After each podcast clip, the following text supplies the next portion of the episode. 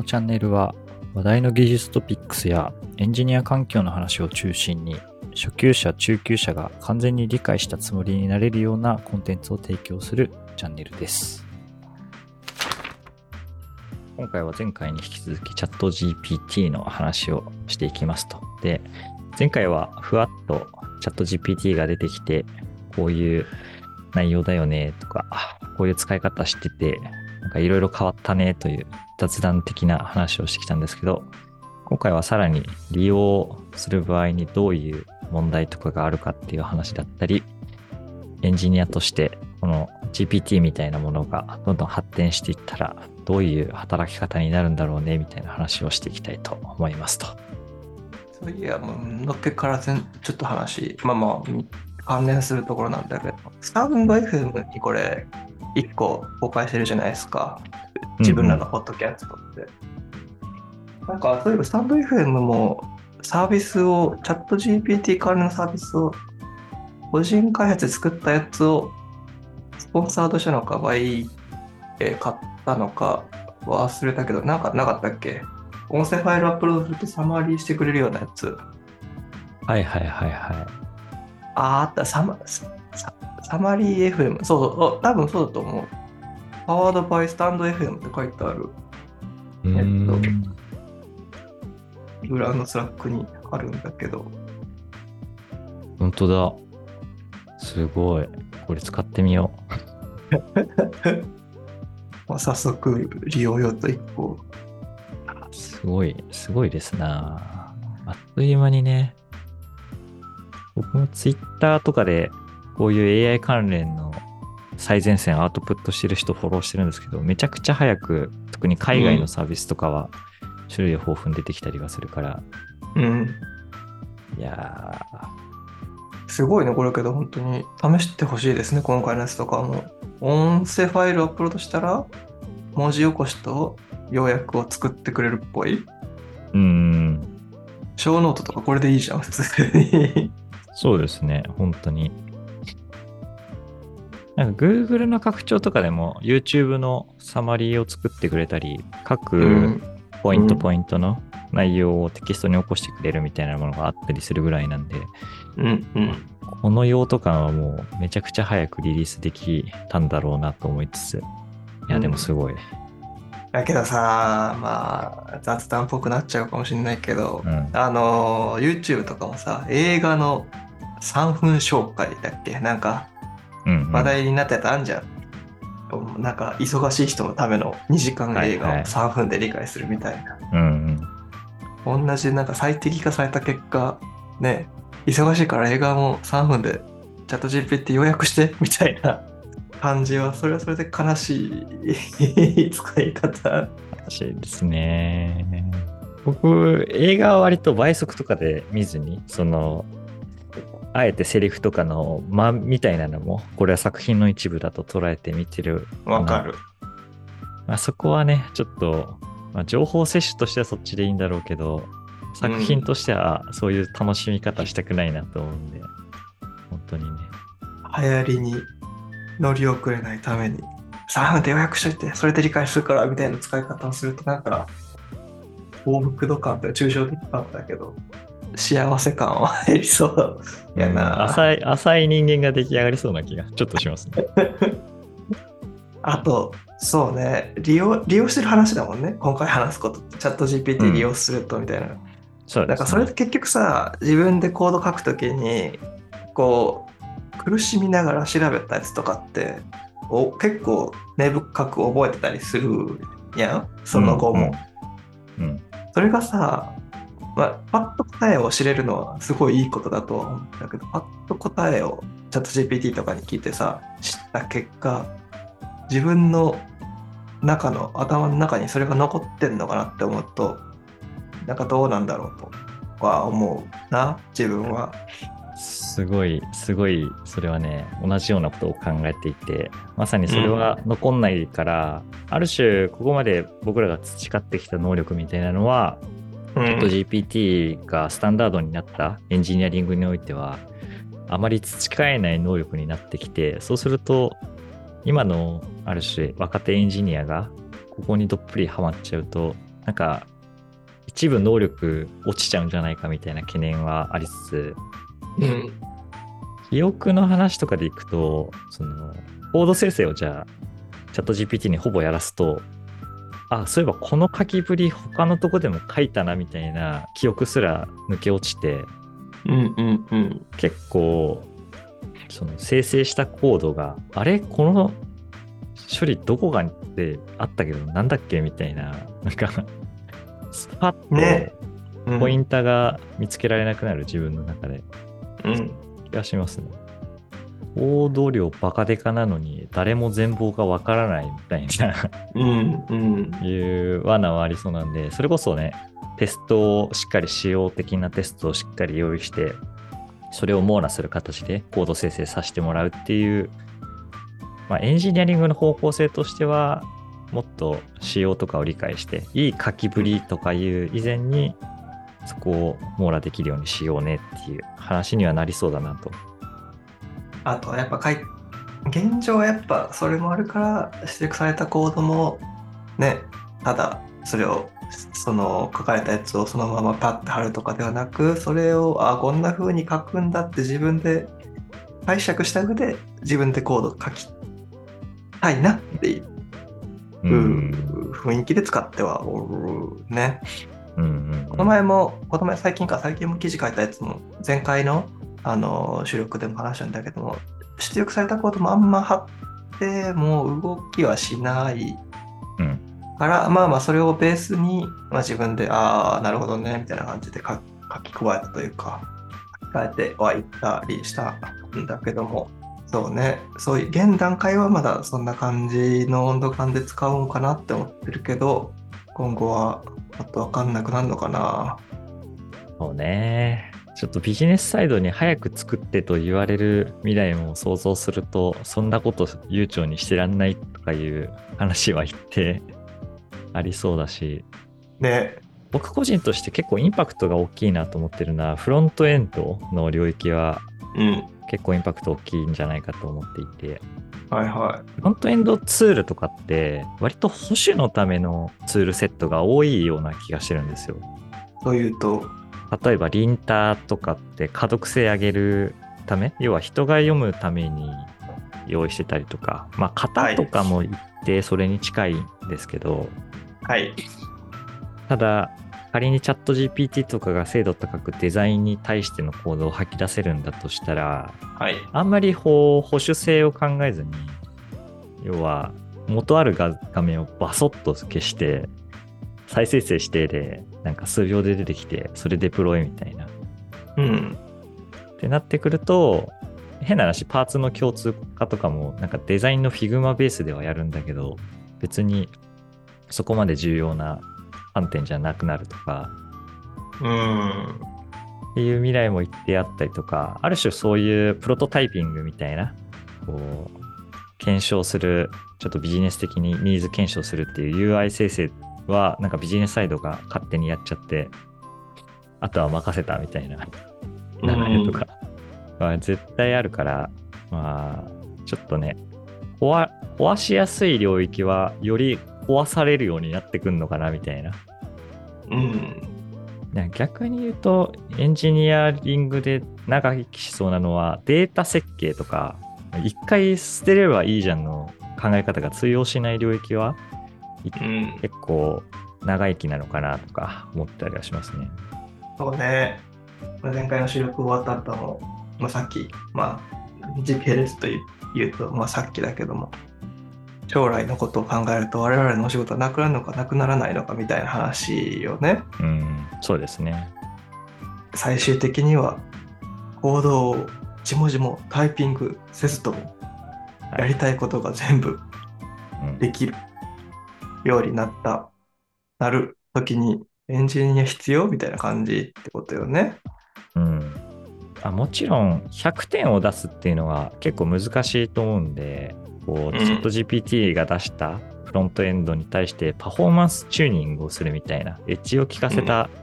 エンジニアリングっていうのは絶対残るような気がしてるんですけど、大多数のやっぱコード生成をしてるようなエンジニアっていうのは一定必要じゃなくなってくる。うん。ある種こう、エクセルが生まれてきた時に、仕事の仕方を変えなきゃいけなくなった人たちって結構いると思っていて、エクセルっていう表を作るみたいなお仕事は、エクセルがもう担えるし、ソートフィルターもできて、あこれでいいじゃんってなったら、そういう機能を作ってた人たちっていうのは、またなんか、考える領域にレイヤーが一個上がったりしたと思うんですよね。うん。な、なんかこう転がってるコードとかをこう会社用に書いてデプロイしてみたいなやり方よりはもっとベースよく考えて改善していくっていうアクションが、まあエンジニアももっとビジネスサイドに近くなっていくっていうニュアンスも含めて必要なのかなと思ったりはしますね。っすね。で、それも見越した上で、自分が今後何を不社うん。択一するのかみたいなことを考えれればいいんでしょうねとは思いつつ、まあね、このチャット GPT とか含めの流れは片面に置いつつ、自分はそういうのを気にせず好きな領域を勉強したりやってくうんなんかそんなねわわからないよね。5年後10年後じゃどうなってんのかみたいな。そうね。5年後は本当にわからないね。そこに全部ベットするみたいな感じ。うん。なんか、まあ、それやれんたら、まあ、それはそれで変わりそうっていうことを把握しときつつうんちょっと、うん。これをやろうと思ってることをやなんか気にせずやっていく方がと取ろうじゃないけどなんか悩ねいろんなことを先のこと考えすぎてもハゲてきそうな気するしみたいな。ちょっとね、深入りすると振り回される感はやっぱありますしね。うん。一定の距離で見とくみたいな。意外と趣味としてのソフトウェアプログラミングみたいなのは、まあ残ると思うんでね、なんか仕事上ではチャット GPT に生成したコードをレビューしてテストしてデプロイみたいなムーブだけど、まあ、勉強もついでだし、自分もちょっと触って動いた快感が欲しいから、うん。手で書いてますみたいな世界はね、一定ありそうだし、まあそういう人じゃないと発見できない問題みたいなのはうんうん。少々残り始めると思うんで、ね、楽観もせず悲観もせずっていうのが、まあ、僕もメンタルとしては重要なのかなと思ってますね。うんうんまあもしくはより今開発今までの開発がより便利になる開発しやすくなるよぐらいの温度感で利用していけばええんかなってラフにライト層は思っております。エンジニアリングとしてはライト層じゃないけど、チャット GPT 目線だとライト層っていう、ちょっとものすごい曖昧な立ち位置で。うん今後ね、どうなってくるかわかんないけど、実際こう、チャット GPT とかでも、まあ、問題の一端っていうのは全然あったりはして、うん。なんかプロプロンプトインジェクションみたいな、こう SQL インジェクションに近いような、いわゆるハッキング要素だったりっていうのは、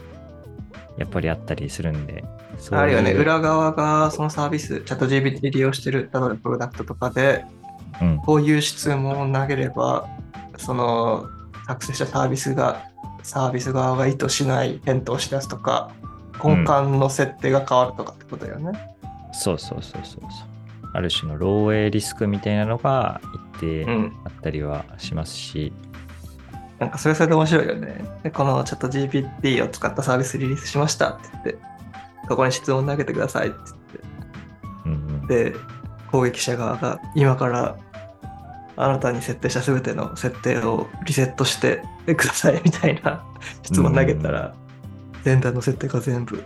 リセットされるみたいなね。そうそうそう。こうね、明確に防御指示みたいなのがされてないと、本当にうん。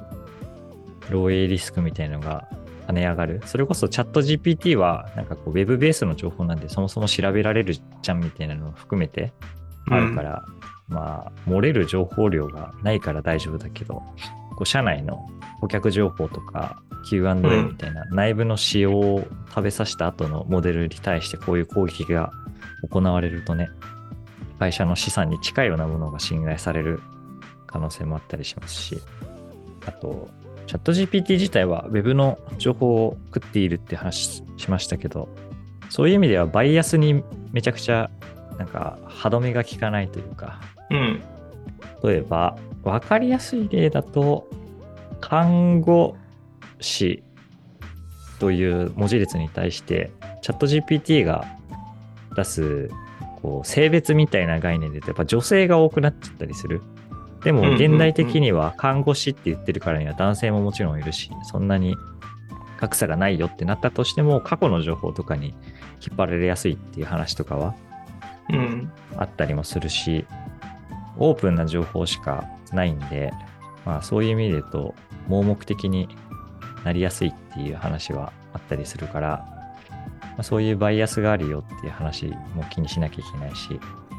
えー前回話してた幻幻覚性ハルシネーションという話で言うと、学習モデルがその全世界の情報なんで、例えば日本で有名なカブトムシを列挙してくださいとか出した場合に、時々南米のカブトムシの名前が入り込んじゃうみたいな話とかあるわけですよ。うん。なんかカブトムシ、有名なカブトムシだけに引っかかっちゃって、日本のコンテキストかどうかっていうのはやっぱ Web の情報で特定ができないから、なんかそこら辺が入り込んで、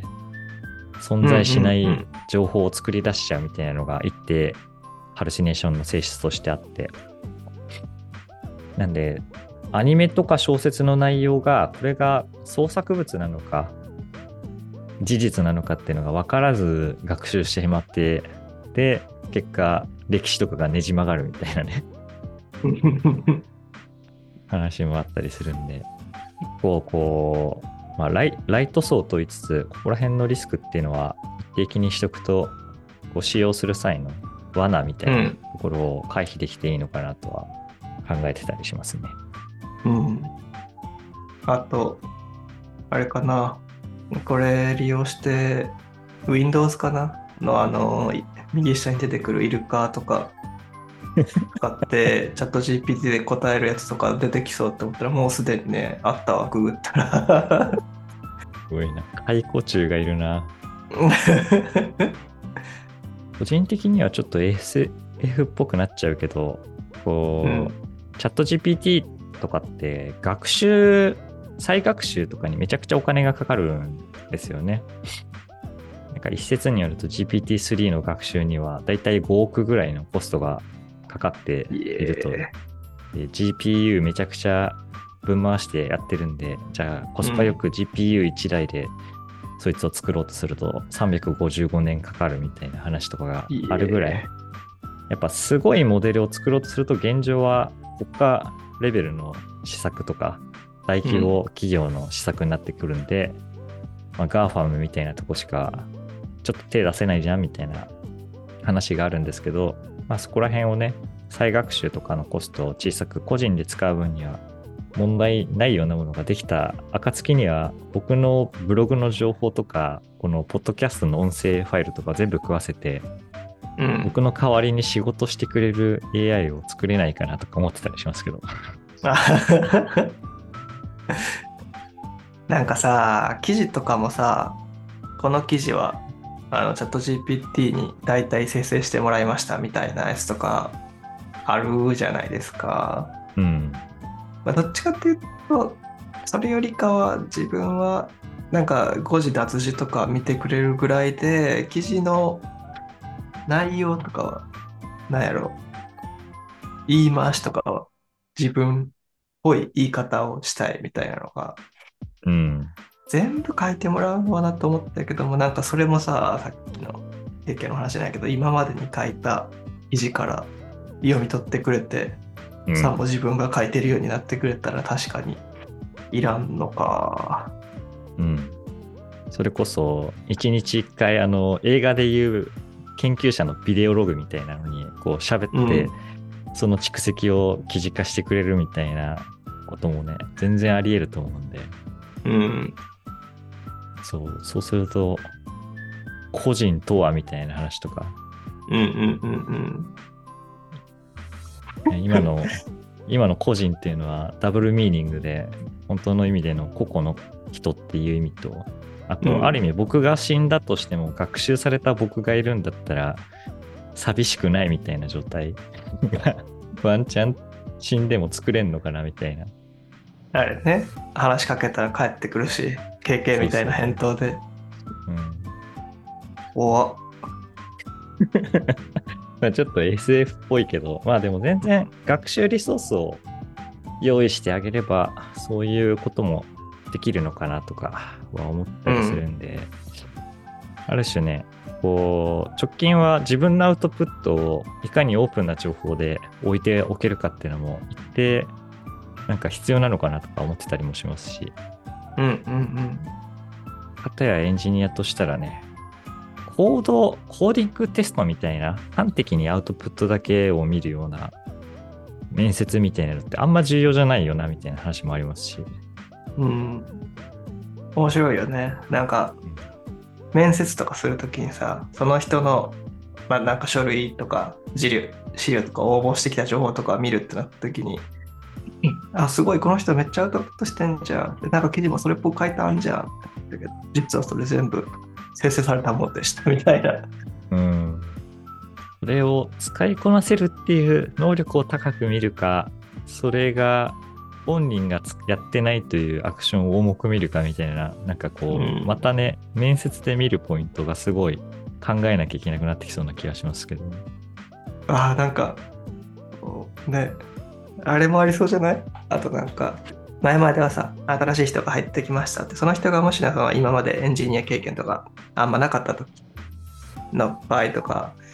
なんかこれエラーが出るんですけど、みたいな。エラーメッセージを読まずに聞くみたいなのがなんかこう、ネタとして、ネタとか話題としてちょくちょくあったじゃないですか、今。うんうん。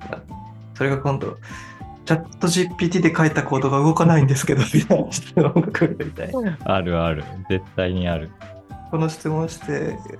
出てきたコードを貼り付けたんですけど、動かないんですけど、なんででしょう？かみたいになる。いやー、辛いね、そういう、なんか、オフショア開発してる感じだね。なんか、納品されたコードが動きませんみたいな。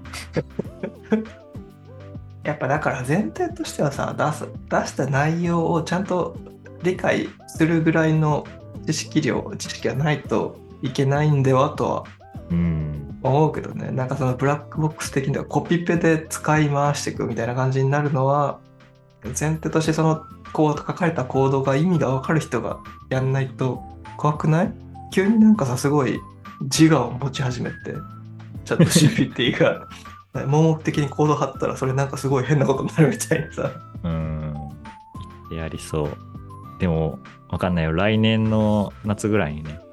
チャット GPT 社員みたいなのが入社して、オンボーディングをしたらすぐに働けますみたいなサービス出てくるかもしれないし。ありそだからね、うん、一定あり得るなと思うのは、我々が今書いているコードは高級言語というくくりだけど、う。うん今で言うとこの低級言語化する、要は読まなくてもいいコード化する可能性が一定ある気がしてて、で、うん。それって現状でも低級言語でどういう処理が行われてるかっていうのが分かってないと、究極パフォーマンスチューニングできないよねみたいな話あるじゃないですか。メモリの使われ方みたいな。その理解のレベルで今のタイプスクリプトのコードとかを読めないといけないけど、ただ働く上でそこのタッチ回数、接触頻度っていうのが少ないっていう未来は一定ありそうだよなと。うん。それで言うと確かに、そうか。今までさえも結局書いたコードがどういうふうに実行されてるのか全部本当に把握してるのかと言われるとうん。怪しいし。うん。フロントエンドでね、いうところのブラウザってこういう処理系でレンダリングが動いててっていう概念モデル的な処理が理解できていれば、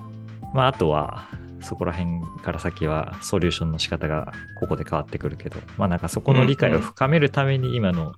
言語系を理解しとくみたいな学び方になってくる可能性は全然ありそう。うん。あげ、何でも答えてくれるチャット GPT があるからといって、あそれに甘んじてはいけないという。うん。いあじゃあチャット GPT があるから勉強しなくていいやにはならならなそう、ならないと信じたい。好奇心常に持ってね、うん。動いていれば、基本はためになることが多いけど、まあでもわかんないね。こっから先も考えても沼な感じもするし。そう。で、それでね、学んだことが全部無になったとしても、それはそれでなんかまた切り替えて新しいことやりゃいいんじゃないっていうぐらいの気持ちじゃないと何にもできなそう。これは多分将来無意味になるから勉強しても意味ないみたいなこと考えられると そうですね。言い訳、言い訳には使えるね、それね。うん。AI が全て駆逐するから僕らがやってることは全て無意味ですみたいな宗教できそうですね。ああ、やばい。なんかそういう、そういうのもありそう。なんかこの子、ちゃんと自分で書くコードは全部意味がある。意味が分かった上で書かないといけないんだよっていうのがもうなんか老害扱いされるみたいなね。確かでもそれって全然効率的じゃないじゃないですか。今ってチャット GPT があるじゃないですかって。それに全部聞けば全部返してくれるんで、そのやり方古いっすよとか言われるみたい。に。確かにね。エンジニアのメンタルモデルをどこに置くかっていうのは非常に難しいですね。うん変わってきそうなのかな。それもまた。うん。まあワンチャンね、LOL とかやってるだけで収入が入ってくる世界があったら、そっちの方が幸せかもしれないし、でも仕事としてのエンジニアリングをやっぱ楽しみたいっていう精神もあるしみたいな。ねまあ、とりあえず必要とされるうちは働けるし、されなくなったらまたなんかね、新しい仕事を探すしかない配信者ですよ。うん。このポッドキャスト収益化しましょう。早く、早くツイッターで、ね、ハッシュタグ使ってくれる人を作ろう。もうネタもなんかね、どんどんそういう話題性があるやつに言っていくみたいな。やばい。そういう迎合の仕方はしたくないですね。したくないですね。まあけど、ね、まだそれの必要性はないですから。うん。まだお仕事ありますから、我々。将来的には、チャット GPT の今話題になってる GPT-4 の次がうん。GPT-5 があるわけですけど、それはおそらく来年の末から、まあ、再来年、2025年にかけてという話なんで、またそこでブレイクスルーが起きて、一気にね、今話した SF の世界が始まる可能性も否めないですけど、まあ、今は。そういやさ、あれもなんか最近ニュースになってたよね。チャット GPT の元の OpenAI の社長さんだっけ？日本に来たんだよね？日本の。そうですね。あの日本優遇するよ。だから一緒に頑張ろうぜっていう要約ですけど、えなんかさっき話してた GPT-4 のマルチモーダルで画像とテキスト両方インプットに送れるよっていうのを日本は先行公開するよみたいな握りがその中で行われたりしてたんで、まあ、ワンチャンね、そういうエオープン API に乗っかるんであれば、日本は結構優遇された国になる可能性はあったりはするんで、ー、確かにさ、うん、なんかその、言語としてもさ、日本語ってさ、プログラム側というか理解するの難しいじゃないですか。英語だったらさ、う単語単語の間に半角スペースあるし、うんうん文法もさ、あれだし、わかりやすいし。けど日本語って、この前もチャット GPT に質問するとき、普通に関西弁で質問したような気がするんだけど、うん。そういうのもあるし、難しい割にちゃんと理解して回答して、それなり、それっぽい答えを回答してくれるから、日本語に対してもいろいろと思い入れというか、日本語にターゲットをちゃんと置いてくれてるのかな、みたいなのは感じた、チャット GPT が。うん。まあ、それか、日本は結構、こういう情情報をうんウ。ェブに載っけるの多い人種な可能性もあるんで、はいはいはいはい。まあ、そういう意味で情報資源が豊富だった。あの、アメリカとかいう大国、中国、アメリカ、インドみたいな人口側からさま爆発してる国以外の中では、かなりウうんェイトが大きくなってたのかな、みたいな気がしますけなるほどねまあでもね、それこそさっき、あの日本に来てもらった CEO が日本関連の学習データは重み付けを結構上げてくぜみたいな話もあるんで、うんうんうん。ちょっと期待がね、持てますよね。今回は、ほぼ前回と同様に、チャット GPT 出てきて、エンジニアリングとしてどういうことをやっていけばいいんだろうねという、ほぼ雑談の話をしてきました。はい。まあ個人的にはね、ちょっと OpenAI としての動向のチェックだったり、なもう少しディープラーニングとかの話を少しできるぐらい学習を進めておこうかなと思っているんで、そこら辺はまた集まり次第随時やっていきましょはーい。う。で、次回はもしかしたら僕が転職した話とかをするか、ナスさんが持ち込んだ話とかをするか、